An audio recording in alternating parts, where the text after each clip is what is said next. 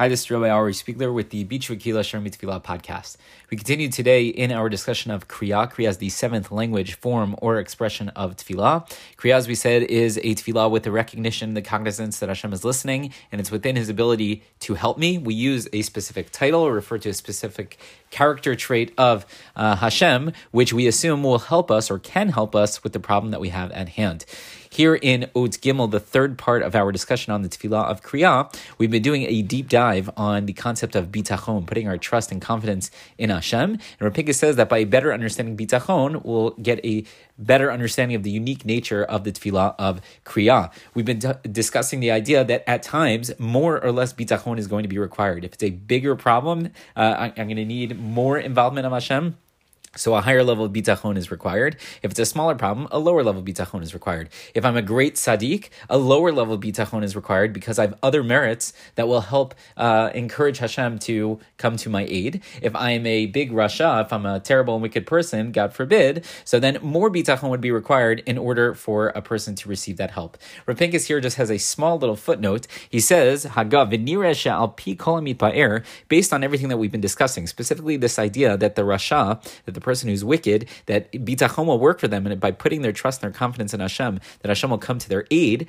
But that's only true if they have a higher level of bitachon. So this idea, matzanu pshara, we find sort of a, comprom- a compromise bein ashito bitachon we find a compromise in the different philosophies and understandings of the concept of bitachon, putting our trust and confidence in Hashem. Diadua, because it's well known, Shachazon Ish, Uh, B'tchilat Sefer Emunah Bitachon, if you look in his book, which is called Emunah Bitachon, which is faith and trust, Katav, he writes, Shetaut raktov.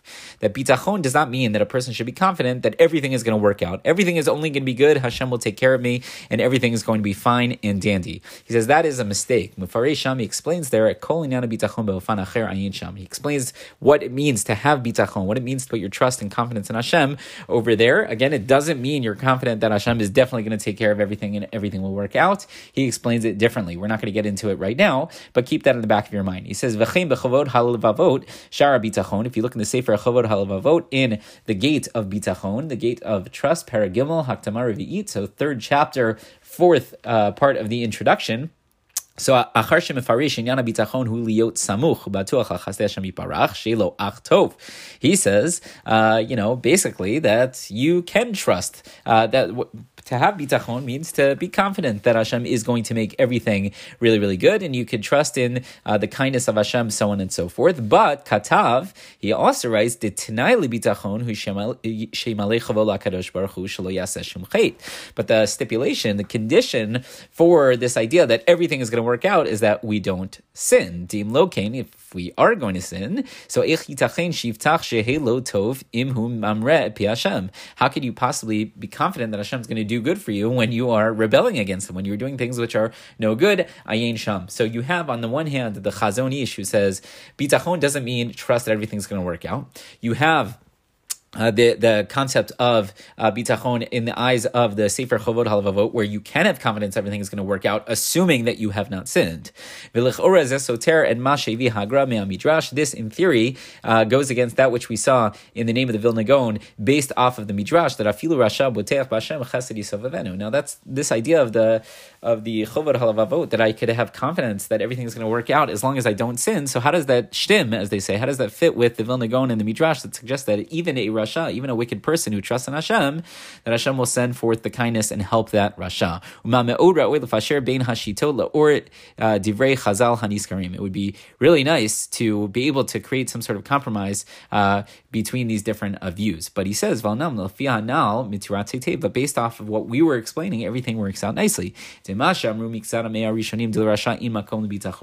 Uh, you know, according to some, we say that a Rasha you know, they can't have bitachon in Hashem, right? This idea, the Chovot Halavavot, he says that you can only have confidence that everything is going to work out if you are not a Rasha. But if you're a Rasha, if you're sinning, then you can't have that sort of trust. Right? Again, this wouldn't necessarily be a problem for the uh, the Chazon Ish because the Chazon Ish doesn't understand bitachon as meaning everything's going to work out and Hashem will take care of you. Right? So this might not be a problem for him. But the Sefer Chovot Halavavot, who says that you, you can assume that everything's going to work out all fine and dandy as long as you're not sinning, how are you going to understand this idea of the Rasha and Hashem helping him? So he says, Hainu bitachon b'shir adam.